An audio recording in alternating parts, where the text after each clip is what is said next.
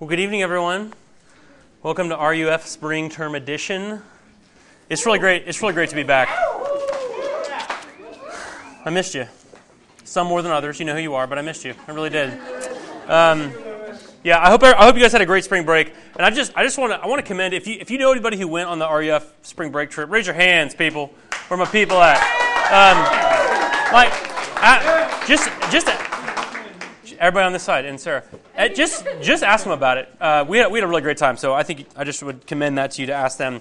Um, I want to tell you what we're doing here for spring term. We have these weird four weeks left. So we have large group tonight. We have large group a week from tonight. Uh, next week will be fun in that uh, our own Ann Bev will be having a, a, a, few brief moments to share with us a little. We want to honor her. We had a party for her uh, at the end of last semester, but we want to a, let kind of hear from her, let her respond um, to her time and God's work here for just a few moments. Then two weeks from today, that's the third week, we're having our senior speak night. If, if you come to, to one RUF of the year, that's the one you need to come to.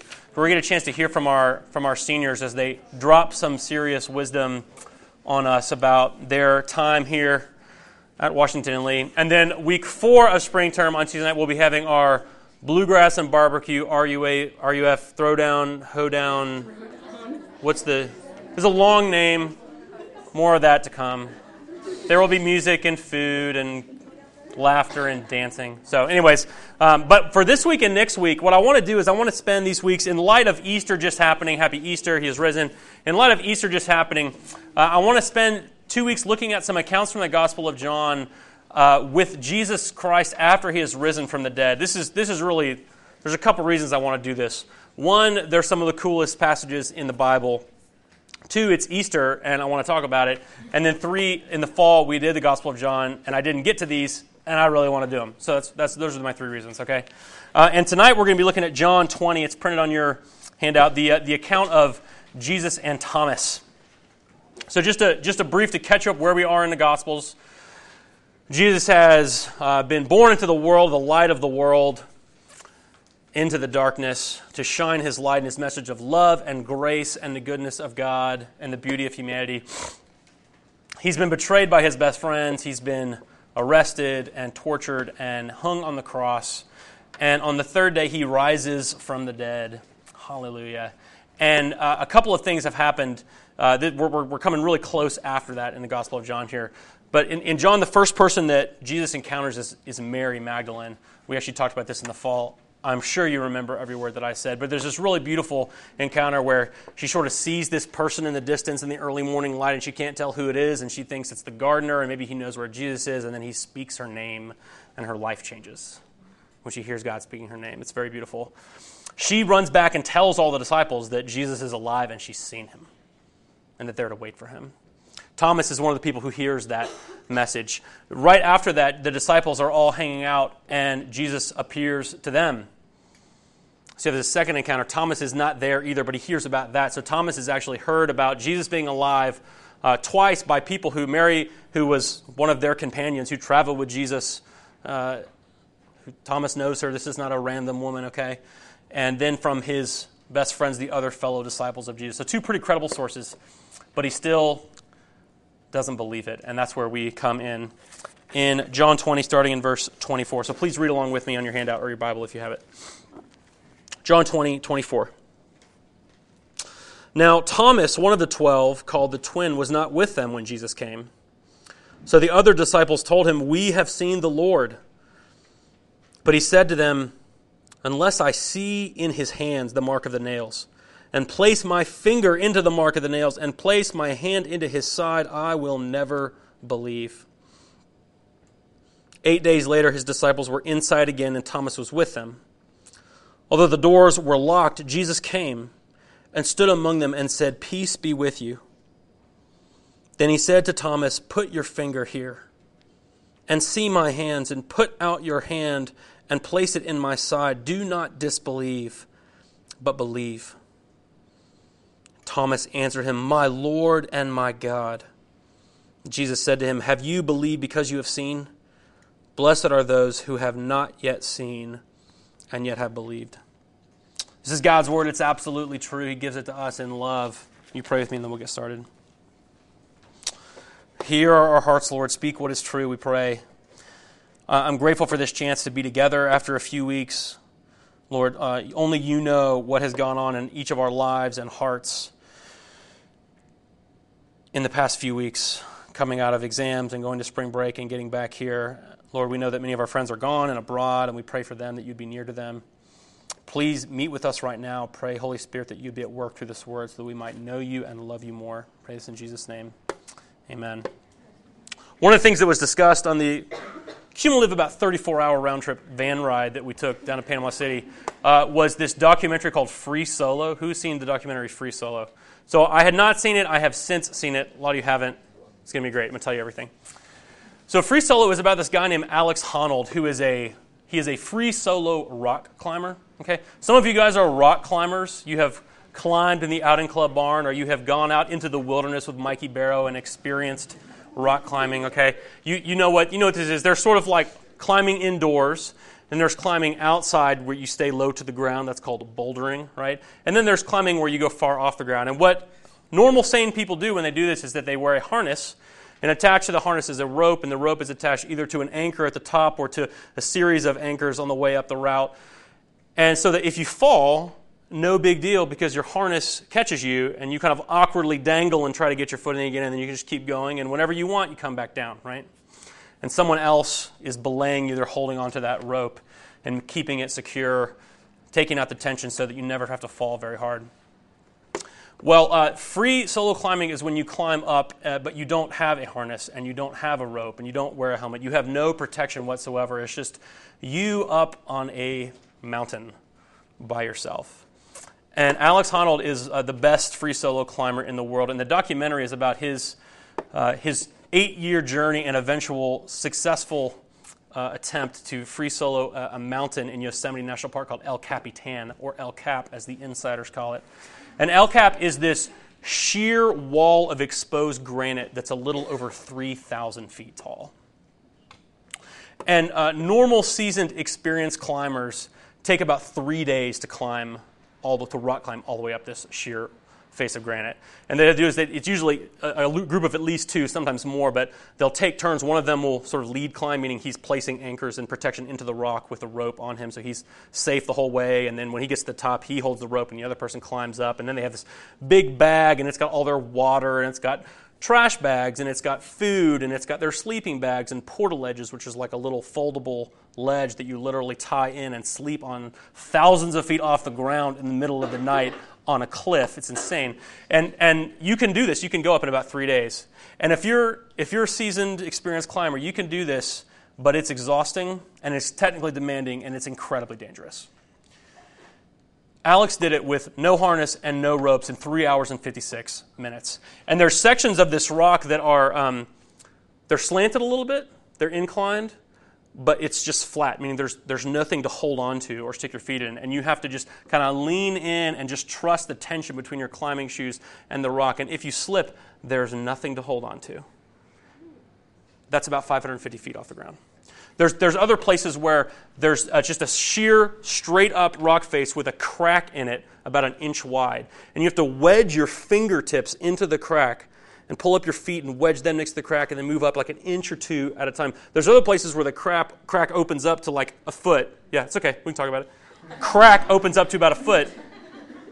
So there's nothing to hold on to, and you have to literally wedge your torso and your hips into it, your whole body, and just wiggle your way up. There's places where you are uh, inverted, and you are literally hanging by your fingertips. And the way that one of Alex's friends describes what free solo climbing is like he says it like this it, It's like the effort of an Olympic gold medal performance, only if you don't get the gold medal, you die. Like there's no silver medal. Like your finger slips out of the crack, you die. You miss a foothold, you die. Your arms get too tired to keep going, you die. You don't drink enough water the day before, you're low on blood sugar, you have heat exhaustion, you die. You miss one step, one hold, one move, and you are dead. There is literally no room for error. You have to be perfect or you're going to die.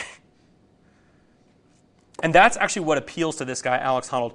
Uh, when, when, you first hear about someone doing like this, it, it sounds like he's some crazy thrill seeker, someone who just wants to feel that rush. He, he's not like that at all. He's the most exacting, precise, thoughtful person. He planned this route to such an extent that he could sit in this room and tell you, move by move, each of the thousands of steps by memory. Here's where I put my right hand, here's where I put my left foot, then I reach here, and then I step back. He can tell you the whole thing.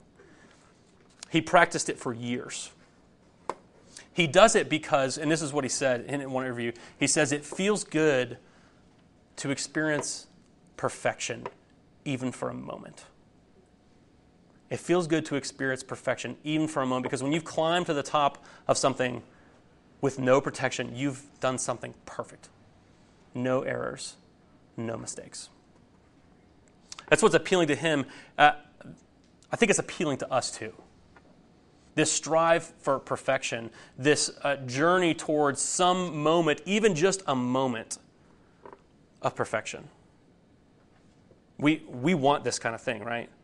We actually strive for perfection. And, and you are at a place, you are at a school that it programs you that that's what you're supposed to strive after. You're supposed to strive after perfection in your grades. And so that feeling you get when you get that 401 semester or when you ace that one test, some of you have never experienced this, I understand. The feeling that you get, like, and you know that feeling goes away pretty quick, right? Because the next thing's coming, right? But even but just for a moment it feels really good. It feels like you've done something with no mistakes, with no slip ups. You're supposed to have perfect grades, supposed to get the perfect job, supposed to have the perfect body, the perfect internship, the perfect relationships, the perfect social media profile. Everything that we do is we're searching for this moment of perfection. The, the problem is, and this is what's scary about this guy, Alex, during the course of the movie, three of the other top free climbers in the world, while they were filming, died during free climbing accidents. So the end credits are like in memory of these three other climbers who died if he keeps doing this, like he's for sure going to die. Because he's not perfect.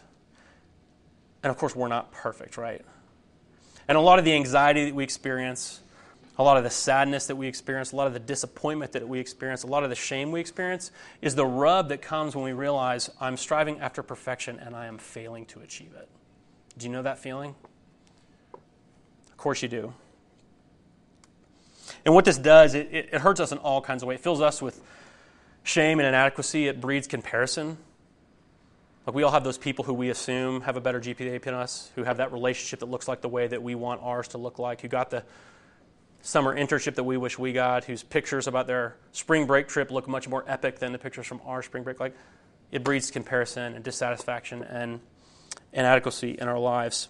And unfortunately, it's the same in our relationship with God. We, we experience the pain of imperfect faith. And that's really what, what, what we're going to talk about tonight, because that's what we see in Thomas, is, is a person who is experiencing imperfect faith. And so the, the question that we're going that we're to look at tonight is, uh, what will Jesus do when he encounters Thomas, this person of imperfect faith? And what's Jesus going to do to us? How's he going to encounter us? How's he going to act towards us as people who come to him with imperfect faith? And so, what, what, I want to, what I want to show tonight, what I think that God's word shows us tonight, is that as people who come to him with imperfect faith, what Jesus does in those moments is that he invites us to, to have an experience of himself. And I just want to talk about two ways he does this tonight. He invites us to have an experience of his grace, and then secondly, he invites us to have an experience of his death and resurrection. An experience of his grace, and then secondly, an experience of his resurrection. So, first, an experience of his grace. Thomas gets a pretty bad rap in history. Like, can you imagine if you were known in 2,000 years for like a bad week you had one time and the qualities that were demonstrated? Like, I hope this never happens to me, right? Doubting Thomas, he is still called in the children's songs and books and in your own minds, right? I think it's probably not totally fair, but, what, but however he should or should not be remembered, what, what we're seeing here is a person uh, of imperfect faith. Uh, and here's what I mean. Tell, tell me if you can relate to this feeling. He is in a room, and everyone believes something except for him. He's in a room, and everyone seems to have experienced something that he has not experienced. This may be what some of you are feeling right now in this room as you think about being at a Christian fellowship event. I'm here, I kind of know some stuff, I kind of believe this thing, but it seems like other people are like more legit, are more tight on this than I am. How do I face the realities of that? And this is a person who is, is not just feeling left out, although I think he is, but he's disoriented. He's confused. He's shaken up by his lack of belief. Have you ever felt like that? Confused, shaken up by a moment where you just didn't feel like you could believe enough? Didn't feel like you could trust enough? Didn't feel like you could see God enough? He's been told twice that Jesus is alive. He knew Jesus himself. He heard him say things like, Destroy this temple and I will rebuild it again in three days.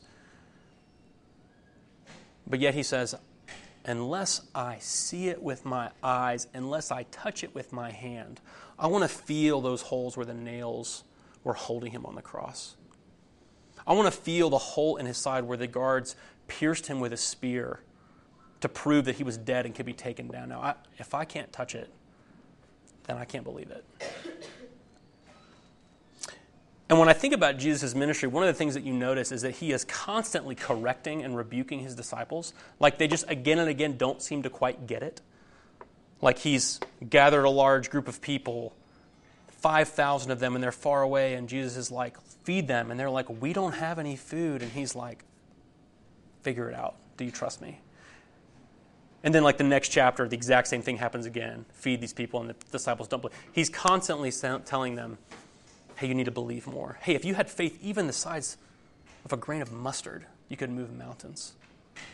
Get behind me, Satan, Peter. You don't understand what you're saying when you tell me that I should stop talking about my death. They're constantly needing correction. And that's kind of what I'm expecting here with Thomas. I'm expecting a moment where Jesus looks at him with kind of an endearing, derogatory, condescending way. Oh, ye of little faith. I'm expecting him to, to say, like Paul says to Galatians, Oh, you foolish, you foolish person. I'm expecting him to say, Get, get behind me. You don't believe me, you're out.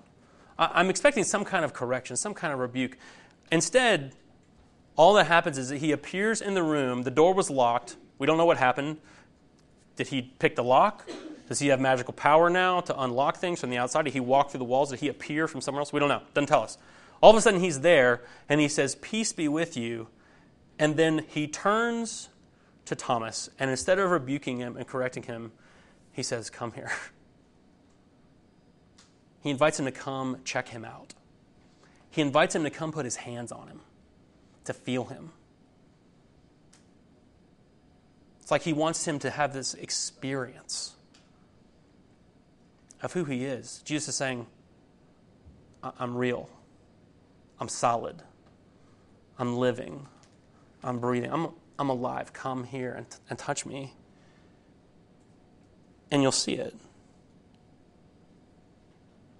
I, I wonder where you would say you experience imperfect faith. I think for most of us, if we're honest, imperfect is a pretty generous way to describe our faith, right?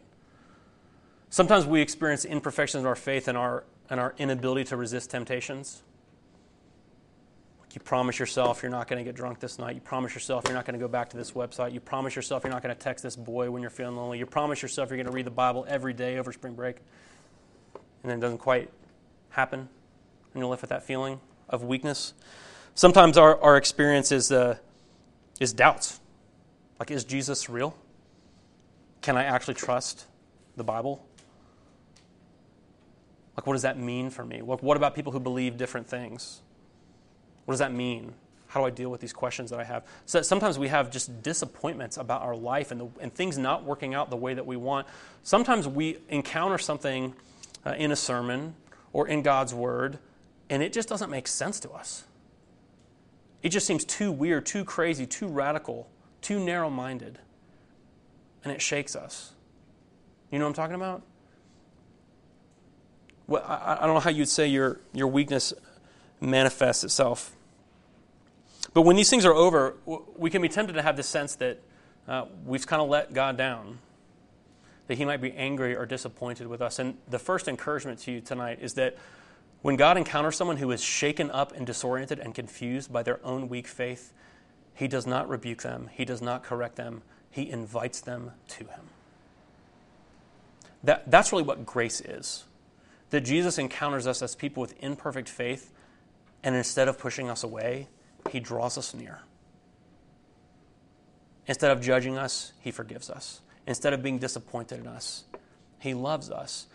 And he's not just saying, I love you, he's saying, I want you to have an experience of this So come and check me out. Come feel me. Come listen to me. Come be near to me. The, the, the encouragement, this is, I should say, it's by means of practical encouragement tonight. One of the things that's cool about this story is that Thomas, although he is feeling like he's the one in the room who doesn't get it, although he's feeling like he's missing something, although he's feeling a little crazy and shaken and disoriented, he's still in the room with the rest of the disciples. He hasn't left the community. He hasn't left God's people. And so I just want to encourage you if, if you're feeling shaken up, if you're feeling doubts, if you're feeling weak, you're still welcome here. You're still welcome at your church. Don't leave.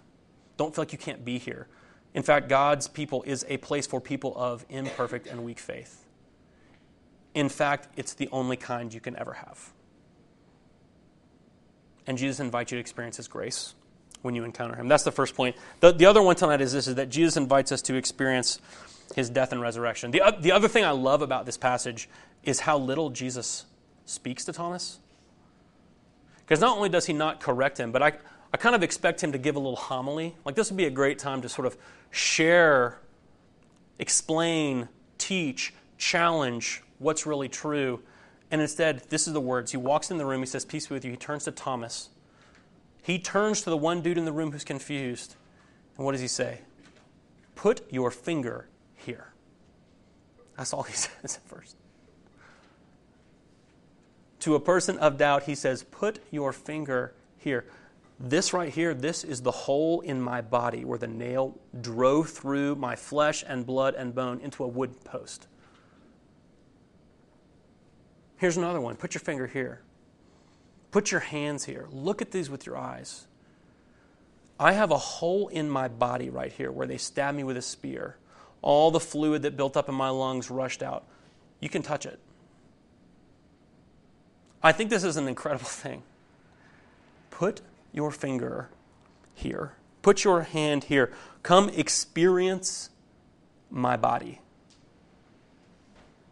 Because here's, here's what he's experiencing he's experiencing at the same time the marks of death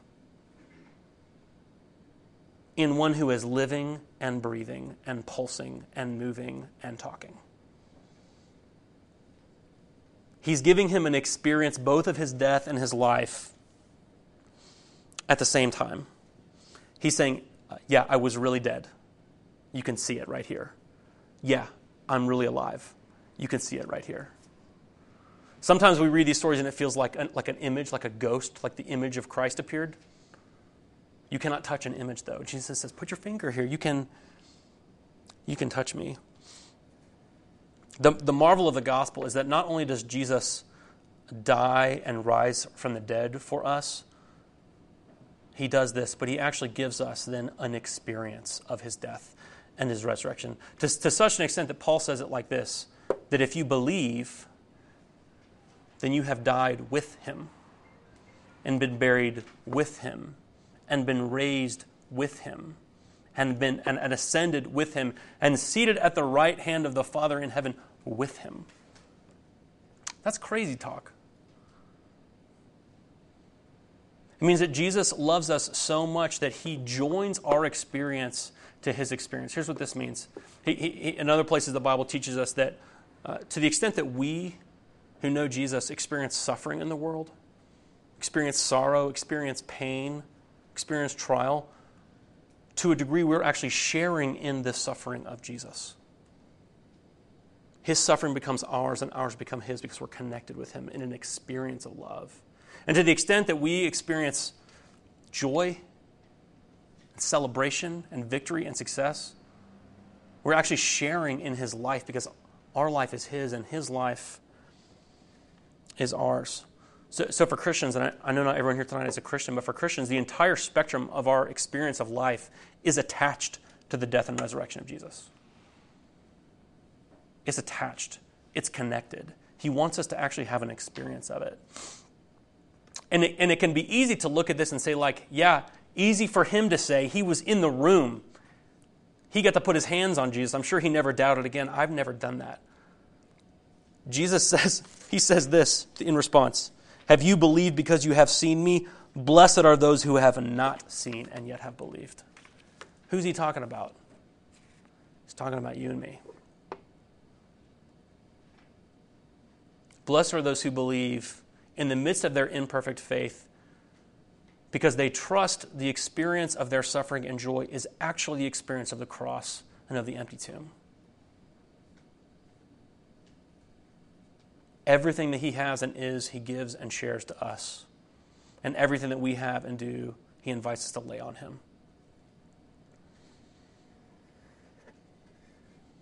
That means that in the pain and frustration and disappointment and shame of your experience of life, and your imperfect faith and imperfections, you get to cling to Jesus,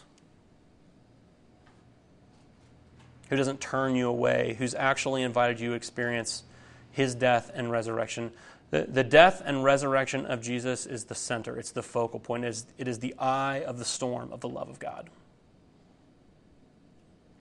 And, and the secret of the universe is that Christianity is not a religion. Don't, t- don't tell anybody. Christianity is not a religion. Christianity is not a set of beliefs or principles or teachings. Christianity is not an institutional structure organized around the same ideas.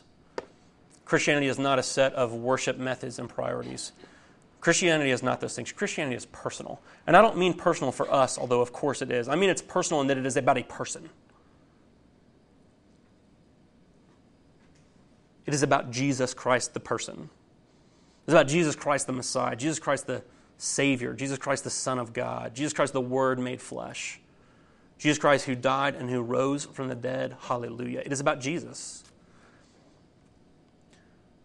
So when Jesus says, do not disbelieve but believe, and then lets him touch him, he's, he's teaching us that true religion are the things that flow from an experience of the presence of Christ.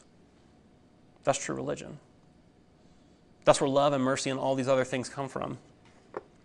An experience of Christ. And so Thomas actually gets to touch his scars. And I, have I've often wondered, especially uh, after I've read, if you want to if you want to know about what heaven's going to be like, go read 1 Corinthians 15, craziest chapter in the Bible. It talks about what it will be like when we have resurrection bodies, like when Jesus returns and we are raised from the dead. And instead of having these imperishable bodies, we sorry, instead of having these perishable bodies, we have imperishable bodies. Instead of having weak bodies, we have bodies of power. Instead of having bodies of human will, we have bodies conformed to the will of the Spirit. It's, it's, pretty, it's pretty crazy. And I kept thinking, like, I don't think my blemishes are going to still be here. I think I'll have thick locks of hair for one thing, okay? But, so, like, why, is, like, why didn't God fix his wounds? And, and the more I think about it, and I think about a passage like this, like, these are you know, you ever heard like chicks dig scars? Like in the in the most righteous sense, like these are battle scars. These are the marks of victory. These are the signs of the glory of the empty tomb. That death is now been swallowed up by life in the person of Jesus, whose death and resurrection is the eye of the storm of the love of God for his people. Hmm.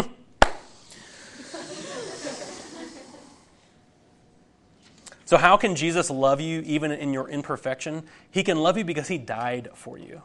And how can you have any kind of hope in the midst of the darkness of your experience of life? Because Jesus is alive. Because the tomb was empty.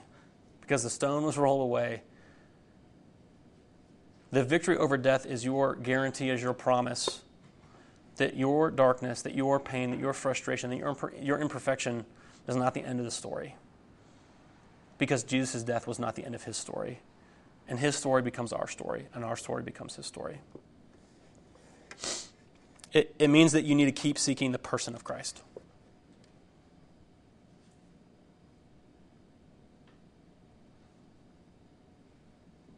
Don't be tempted. Don't be tempted to, when you feel frustrated, when you feel like you have questions that aren't answered, when you feel like you see hypocrites all around you, when you feel like you don't measure up and you can't resist temptation, when you can't get it together, don't stop.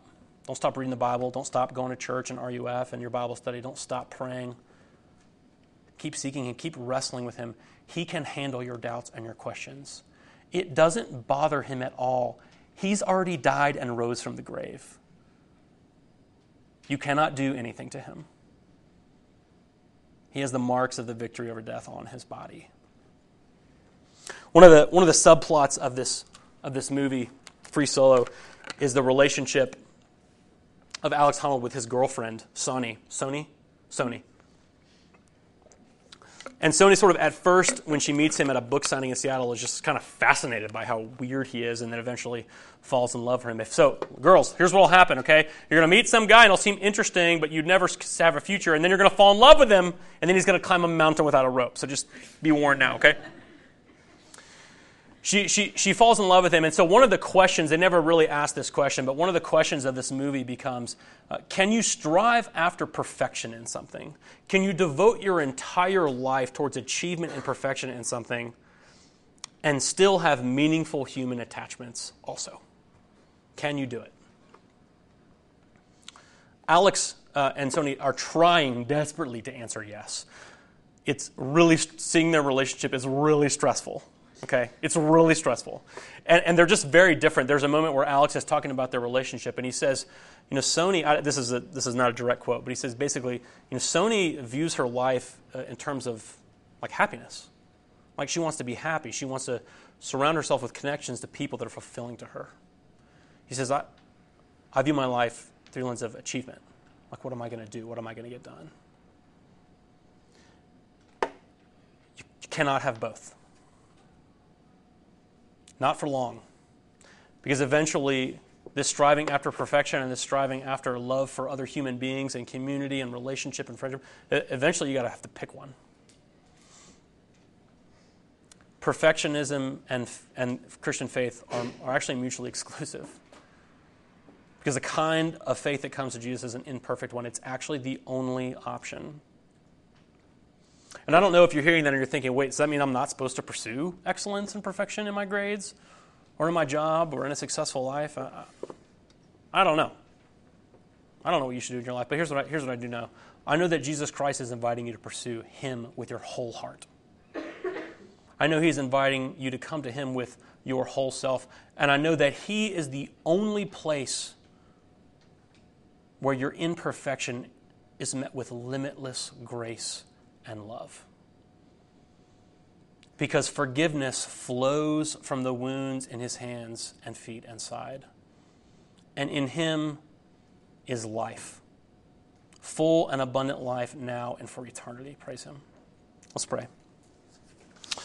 Lord Jesus, we do praise you for your victory over death. We praise you for the scars and the marks of your death that are in your body of life now that your life has swallowed up death.